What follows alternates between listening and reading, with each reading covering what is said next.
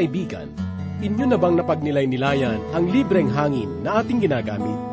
Ang katawan ay pinahiram sa atin ng manlilikha, kahit na ito ay maliit o malaki.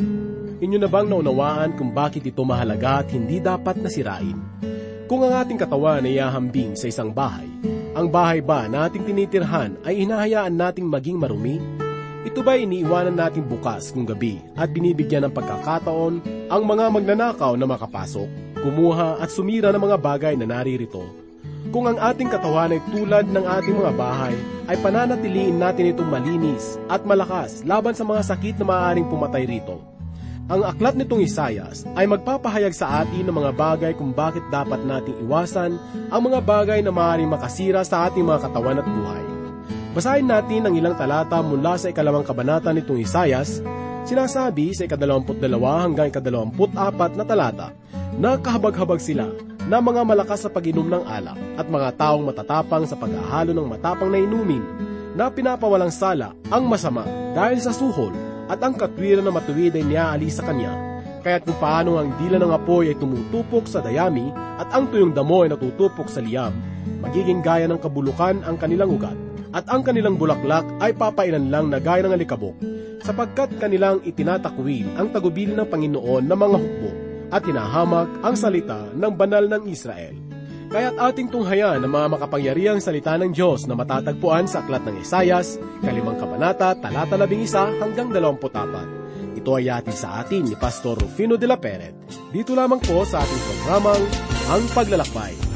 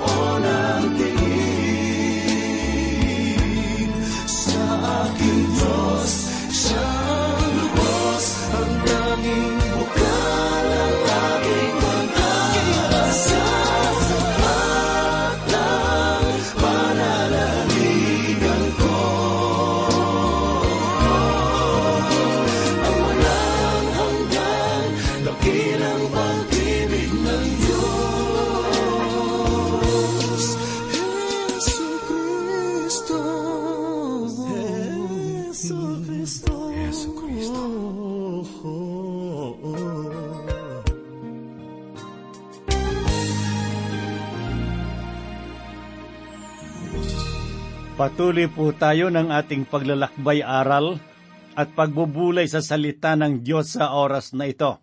Hahanguin po natin ngayon sa aklat ni Propeta Isayas ikalimang kabanata, talatang labing isa hanggang dalawampu at apat. Muli pong sumasa inyo ang inyong kaibigan at pastor sa Himpapawid, Rufino de la Peret. Ngayon ay alamin po natin ang ikalawang kasalanan ng mga Israelita.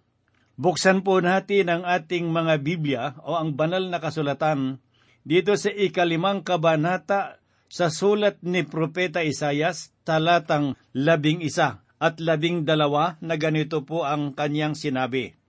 Kahabag-habag sila na bumabangong maaga sa umaga upang sila'y makasunod sa nakalalasing na inumin. na nagpupuyat hanggang sa kalaliman ng gabi, hanggang sa mag-alab ang alak sa kanila. Sila'y may lira at alpa, pandereta at plauta, at alak sa kanilang mga kapistahan, ngunit hindi nila pinahalagahan ang mga gawa ng Panginoon o minasdan man nila ang gawa ng kanyang mga kamay.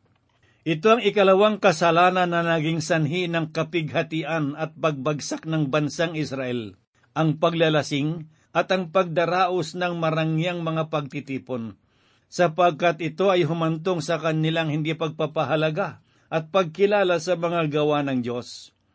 Mapapansin po natin na walang mga nalalathala ngayon kung gaano na ba karami ang bilang ng mga taong suga pa sa alak dito sa ating bansa mas pinahahalagahan pa natin ang bilang ng salapi na kinikita ng mga industriyang gumagawa nito at ang malaking buwis na kanilang ibinibigay sa pamahalaan. Ang mga salaping ito marahil ang ibinabayad sa mga alagad ng batas na nangangasiwa naman sa mga aksidente o mga sakuna na nangyayari na bunga ng mga taong nagmamaneho na lango sa alak at mga taong nag-aaway dahil sa kalasingan. Ngunit sa katunayan ay walang katumbas na pera ang buhay ng mga tao na namamatay dahil sa alak. Isa ito sa mga nagpapababa ng moral ng isang bansa. Winawasak nito ang isang bansa at tila kinakain ng kanser ang mga bahagi nito. Sa ikalabing tatlong talata ay sinabi ni Propeta Isayas, Kaya't ang aking bayan ay pupunta sa pagkabihag dahil sa kawalan ng kaalaman. Ang kanilang marangal na tao ay namamatay sa gutom at ang napakarami nilang tao ay nalulugmok sa uhaw. Nakararami ngayon sa kapaligiran natin ay iniisip na mas tanyag daw at tanggap ng lipunan kung ang isang tao ay umiinom. Isang panayam sa telebisyon ang aking napakinggan tungkol sa isang tagapamuno ng pagamutan ng mga taong lulong sa droga. Siya ay tinanong ng isang mamamahayag ng ganito, Meron bang magagawa ang mga magulang upang mapigilan ang mga anak na gumagamit ng mga bawal na gamot? Sinabi niya na mahalagang alisin ang nakaugali ang pag-inom ng kahit kaunting alak sa loob ng mga tahanan kung dumaranas ng problema ang mag-asawa. Sinabi pa niya na ang mga kabataan na namulat sa isang kapaligiran o sa mga tahanang gumagamit ng mga pinagbabawal na droga ay naimpluhensyahan din sa paggamit ng mga bawal na gamot. Sa mga magulang na umiinom ng mga nakalalasing na inumin sa loob ng kanilang tahanan, ay malimit na nakikita ngayon. At masasabi ko lang na huwag kayong magtataka kung ang inyong mga anak ay gumamit din ng mga ipinagbabawal na gamot o ng mga inuming nakalalasing. Marahil ay talagang patungo sila sa ganong direksyon ng buhay. Kung sa bagay, ano ba ang tunay na dahilan bakit kayo umiinom? Ang problema ng mga kabataan ngayon tungkol sa mga pinagbabawal na gamot marahil ay nagsimula sa loob ng mga tahanan ng mga magulang ay umiinom ng mga inuming nakalalasing ang paglalasing ang nagiging dahilan ng pagbagsak ng Israel at gayon din ang dahilan ng pagbaba ng pagkatao ng mga taong gumagamit nito. Patuloy po nating basahin ang susunod na talata. Sa ikalabing apat na talata ay ganito po ang sinabi ni Propeta Isayas. Kaya't pinalaki ng siyol ang kanyang panlasa at ibinuka nito ang kanyang bibig na hindi masukat at ang kalwalhatian ng Jerusalem at ang kanilang karamihan at ang kanilang kahambugan at ang nagagalak sa gitna nila ay bumaba roon. Ang salitang siyol sa talatang ito ay nangangahulugang impyerno o libingan. Hindi ibig sabihin na ang lugar na may dagat-dagatang apoy na ating pananaw sa kasalukuyan. Ang salitang siyol ay salitang Hebreo na nagpapahayag na ang ibig sabihin ay libingang nangangailangan. Makikita po natin ang kaparehong salita sa ika-tatlumpung kabanata ng Kawikaan, talatang labing anim, na ganito po ang sinabi ni Haring Solomon. ang siyol at ang baog na bahay bata, ang lupa na laging uhaw sa tubig, at ang apoy na hindi nagsasabing sapat na. Kahit na ang mga salitang kamatayan at libingan ang gamitin sa salin para sa salitang siyol, ay hindi pa rin sapat. Mga kaibigan, ito ang dapat ninyong itanong kung kayo ay tumatayo sa harap ng isang libingan. Nasaan siya? Ganito rin ang katanungan ni Job. Basahin po natin ito sa ikalabing apat na talata sa aklat ni Job, talatang sampo. Ganito po ang kanyang sinabi. Ngunit ang tao ay namamatay at ibinabaon. Ang tao ay nalalagutan ng hininga at saan siya paruroon. Ang impyerno noon ay hindi pa tinutukoy kung saan matatagpuan, ngunit sa paglipas ng panahon ay nabuang kaisipan, sapagkat ang Diyos ay nasa kaitaasan o kalangitan, nangangahulugan na ang impyerno o ang libingan ay nasa kailaliman. Sa bagong tipan, ang salitang hadis ay kasing kahulugan lamang ng salitang siyol sa lumang tipan. Basahin po natin ang sinabi ng Panginoong Hesus tungkol sa salitang ito na matatagpuan natin sa ikalabing isang kabanata sa Ebanghelyo sang ayon kay Mateo, talatang dalawampu at tatlo. At ikaw, Kapernaum, itataas ka ba hanggang sa langit? Ibababa ka hanggang sa hadis? Hindi tuwirang ipinahayag ng Panginoong Heso Kristo na tayo ay dadako sa kaibuturan ng daigdig. Sinabi lamang niya na ang Kapernaum ay ibababa. At kung inyo lamang makikita ngayon ang gumuguhong lugar na ito, ay masasabi natin sa ating sarili na tama ang sinabi ng Panginoong Hesus. Lagi nating binibigyan ng diin ang mga direksyon na pataas at pababa. Ang pataas ay para sa Diyos at ang pababa ay patungo sa impyerno. Dito ay pinapahayag na ibababa ang Israel sila ay mabibihag at dadalhin sa libingan at ang kalwalhatian ng bansang iyon ay magiging alikabok dahil sa kanyang paglalasing at pagkahilig sa marangyang pagtitipon. Nagpatuloy si Propeta Isayas at sinabi niya sa ikalabing walong talata, Kahabag-habag sila na naglalasing ng kasamaan sa pamamagitan ng mga panali ng pagkukunwari at ang kasalanan na tela lubid ng kariton. Ipinapahayag sa talatang ito ang tungkol sa kahabag-habag na kalagayan ng mga taong mapagmataas, sinungaling at walang pananampalataya sapagkat nasa kanila ang galit ng Diyos. Ito nga ang ikatlong kasalanan ng Israel. Ito ay larawan ng isang bansa na ibinigay ang kanyang sarili sa pagkakasala. Sinabi pa ni Propeta Isayas sa ika-labing siyam na talata, na nagsasabi, Pagmadaliin siya, pagmadaliin niya ang kanyang gawain, upang iyon ay aming makita, at dumating nawa ang layunin ng banal ng Israel, upang iyon ay aming malaman. Sa madaling salita, ay hinahamon nila ang Diyos upang gumawa ng paraan sa kanilang mga kasalanan at mahalaga na malaman natin na walang nabanggit tungkol sa anumang kabayaran. Ang pagiging tahimik sa paksang ito ay nakakatakot. Ang kabayaran daw ay kakilakilabot kung ito ay babanggitin pa. Ang kasaysayan ng pagkakatapon ng mga Israelita sa Babylonia ay nagpapahayag ng nakakapangilabot na paghatol ng Diyos sa mga tao na sumuway sa Kanya. Naalala pa ba ninyo ang ikasangdaan tatlumput pitong kabanata sa aklat ng mga awit? Sa awit na iyon ay nanalangin ang Israel laban sa Babylonia. Ipinanalangin nila na magkaroon ng ngipin sa ngipin. Sinabi nila sa ikasyam na talata, Maging mapalad siya na kukuha sa iyong mga musmos at sa malaking bato sila'y sasalpok. Ito ay nakakakilabot na pahayag, subalit ito ang hatol sa bansang Israel.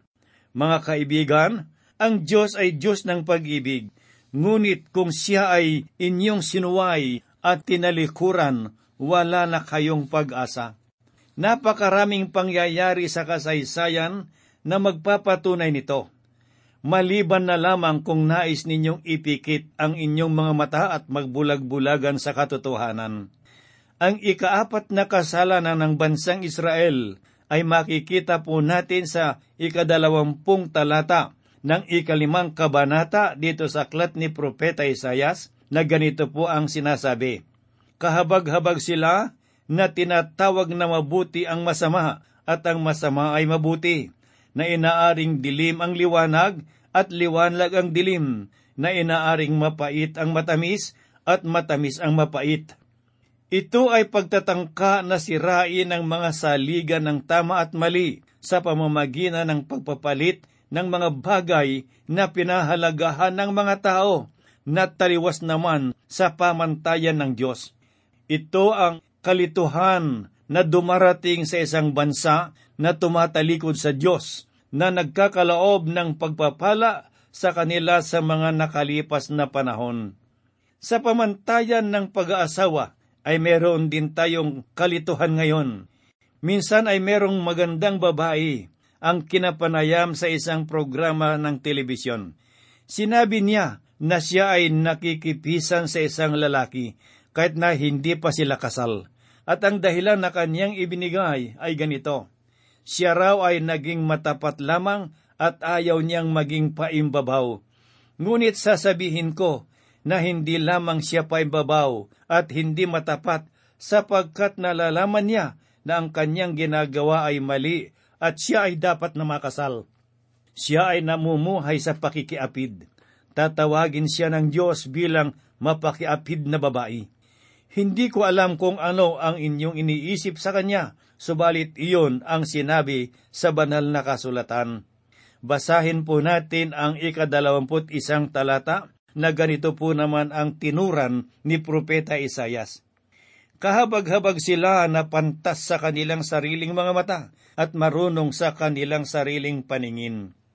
Mga kaibigan, ito ang ikalimang kalungkutan at kasalanan ng Israel ang kasalanan ng pagiging palalo na kinamumuhian ng Diyos sa lahat ng bagay. Makikita po natin na sinabi ni Haring Solomon sa ikaanim na kabanata ng mga kawikaan, talating labing anim at labing pito, na ganito po ang kanyang tinuran. Ang Panginoon ay namumuhi sa anim na bagay. Oo, pito ang sa kanya'y kasuklam-suklam. Mga palalong mata, sinungaling na dila, at mga kamay na nagbububo ng dugong walang sala. Ang pagiging palalo ay isang pag-uugali ni Satanas ayon sa ikatlong kabanata ng unang Timoteo, talatang anim. Ganito po ang sinabi ni Apostol Pablo kay Timoteo, Hindi isang bagong hikayat, baka siya magpalalo at mahulog sa kahatulan ng Diablo ang una sa talaan ng mga kinamumuhian ng Diyos ay ang pagiging palalo. Sinapit na po natin ang ikaanim at huling kalungkutan o kapighatian na naging kasalanan ng bansang Israel. Basahin naman po natin ang sinabi ni Propeta Isayas sa kadalawamput dalawa at dalawamput tatlong talata ng ikalimang kabanata na ganito po ang kanyang sinabi. Kahabag-habag sila na mga malakas sa pag-inom ng alak at mga taong matatapang sa paghahalo ng matapang na inumin, na pinawawalang sala ang masama dahil sa suhol at ang katwiran ng matuwid ay inaalis sa kanya. Sinasabi sa talatang ito na ang mga tao ay sugapan na sa alak at nawala na ang kanilang pagiging makatuwiran. Ang kawalang katarungan at panluloko ay nangingibabaw ang taong matwid naman ay pinaparatangan. Ang isang bansa na napakababa ang moralidad ay nawawalan na ng pananaw sa pagpapahalaga na maligtas mula sa kapahamakan. Ang makabagong panahon ay nagsasabing ang tama ay mali at ang mali ay tama. Sa isang dula na aking napakinggan, ang isang lalaki ay nagsabing ang mali ay mali sa pagkakataon na ito ay naganap hindi ito maaring baguhin ng mga anghel kahit sinlaki lamang ng hibla ng ating buhok. Mga kaibigan, ibig sabihin lamang na ang isang mali ay mananatiling mali. Ang huling talata na ating tatalakayin ngayon ay ang talatang ikadalawamput apat Ganito po ang sinabi ni Propeta Isayas. Kaya't kung paanong ang dila ng apoy tumupok sa dayami at ang tuyong damo ay natutupok sa liyab, magiging gaya ng kabulukan ang kanilang ugat at ang kanilang bulaklak ay papailan lang na gaya ng alabok sapagkat kanilang itinakwil ang tagubili ng Panginoon ng mga hukbo at hinamak ang salita ng banal ng Israel. Ang paraan ng pagkabulok ay dahan-dahan at hindi napapansin. Subalit ang parusa ay simbilis ng apoy sa dayami. Ito ay mabilis at hindi mapipigilan. Ito ang larawan ng galit ng Panginoon na nagngangalit pagdating ng takdang paghuhukom. Sinabi ng Panginoong Hesus sa ikalabindalawang kabanata sang ayon sa Ebanghelyo ni Mateo, talatang dalawampo hindi niya babaliin ang tambong na sugatan o papatayin ang nagbabagang mitsa hanggang ang katarungan ay dalhin niya sa tagumpay. Ang mga pahayag na ito ni Jesus ay inulit lamang niya mula sa ika-anim na po at dalawang kabanata sa aklat ng Isaya sa ikatlong talata. May mga kasalanan ang nagdadala sa kanilang sariling paghatol tulad ng paglalasing at paggamit ng ipinagbabawal na gamot. Marami na akong nakita na nasa ganitong kasalanan ngayon. Ang kasalanan iyon ay nahayag sa kanilang buhay, gayon din sa kanilang pamilya at sa kanilang kalusugan na nawawasak. Hindi pa kumikilos noon ang Panginoon. Hindi niya babaliin ang tambong na sugatan o papatayin ang nagbabagang mitsa hanggang ang katarungan ay dalhin niya sa tagumpay. Merong kwento ng isang manggagamot na nagtutulak ng ipinagbabawal na gamot sa kanyang lugar. Ang manggagamot na ito ay isa sa mga iinagalang at tanyag sa kanilang lugar. Sa pagbebenta niya ng mga bawal na gamot, ay iniisip niyang itaas ang presyo nito upang siya ay magkaroon ng malaki-laking kita unti-unti niyang binabawasan ang pagbebenta ng droga sa loob ng ilang linggo upang itaas ang presyo. At siya nga ay nagtagumpay sapagkat tumaas agad ang halaga ng bentahan sa mga lansangan. Sa panahon ding iyon ay nalaman niya ang kanyang anak na babae at ang kanyang anak na lalaki ay pareho ng lulong sa pinagbabawal na gamot. Hindi niya ito nalalaman hanggang sa sinimulan niya ang madalang na pagpapalabas ng droga sa kanilang lugar. Ang doktor na iyon ay noon lamang nakaranas ng nakakagulat na pangyayari sa kanyang buhay at ito ang naging sanhi ng kanyang kamatayan. Mga kaibigan, hindi kaagad inilalagay ng Diyos ang kanyang mga kamay upang humatol. Maraming pagkakataon na hinahayaan lamang niya na mangyari ang mga pangyayari. Ang kasalanan ng paglalasing ay talamak na sa ating lipunan ngayon. Ngunit walang ginagawa ang Diyos. Hinihintay lamang niya na ang paglalasing ay ipataw ang sariling hatol para sa kanyang sarili.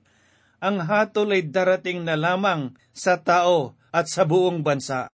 Ang inyong lingkod na halos apat na limang taon na sa paglilingkod sa Panginoon ay marami nang nakitang mga tao na malakas uminom at naging suga pa sa inuming nakalalasing.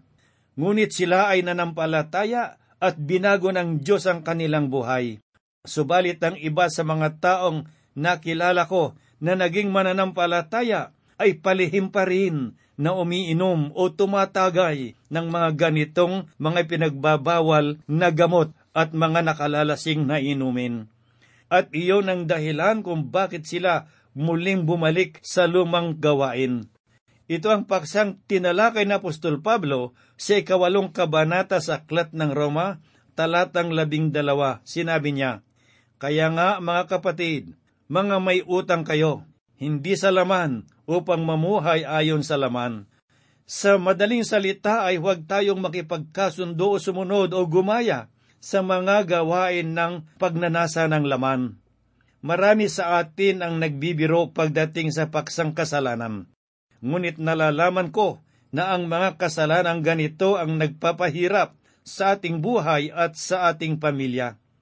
Ikaw ba kaibigan ay dumaranas ng ganitong hirap sa buhay?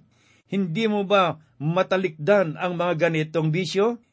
Ito ba ang bisyo na unti-unting sumisira sa iyong kalusugan at gumugulo sa iyong buhay at sa buhay ng iyong pamilya? Huwag kang mag-alala sapagkat ang Diyos ay nariyan lamang. Manalig ka lamang sa Kanya at babaguhin niya ang iyong buhay. Mayaman ang Kanyang biyaya at siya ay nagmamahal. Sinabi ng ating Panginoon sa ikalabing isang kabanata, sang ayon sa Ebanghelyo ni Mateo, talatang dalawampu at walo, Lumapit kayo sa akin, kayong lahat na nanlulupaypay at lubhang nabibigatan, at kayo'y bibigyan ko ng kapahingahan. Kaibigang nakikinig, dumulog ka sa Panginoon ngayon din. Tanggapin mo siya na iyong Panginoon at tagapagligtas. Papasukin mo siya sa iyong puso at babaguhin niya ang iyong buhay.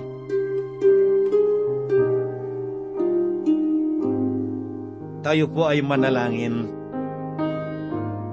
Kami po minsan pa'y lumalapit sa iyo at idinudulog po namin ang iyong mga salita na iyo pong pagpalain sa puso ng bawat nakinig sa oras na ito. Sapagkat, Panginoon, nalalaman namin at nakatityak na batid mo ang kanilang mga kalagayan. Kung merong ilan sa kanila, Panginoon Diyos, na hindi pa nakatitiyak ng kaligtasan, wala silang pakikipag-ugnayan sa iyo magulo ang kanilang mga buhay, walang kapayapaan sa kanilang tahanan, nasisira ang kanilang kalusugan dahil sa masamang pagnanasa ng laman, dahil sa mga ng sanglibutan.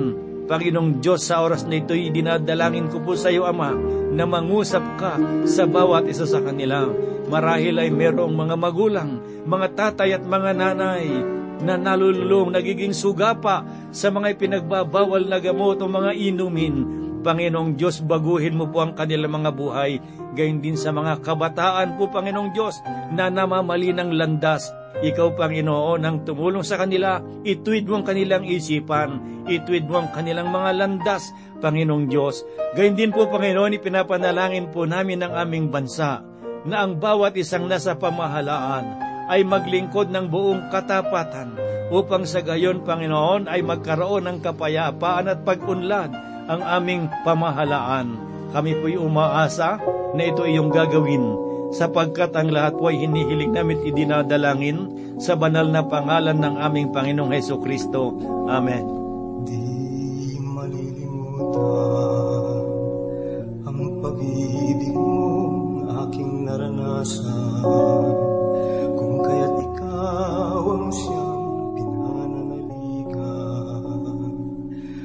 at maglilig kailanman,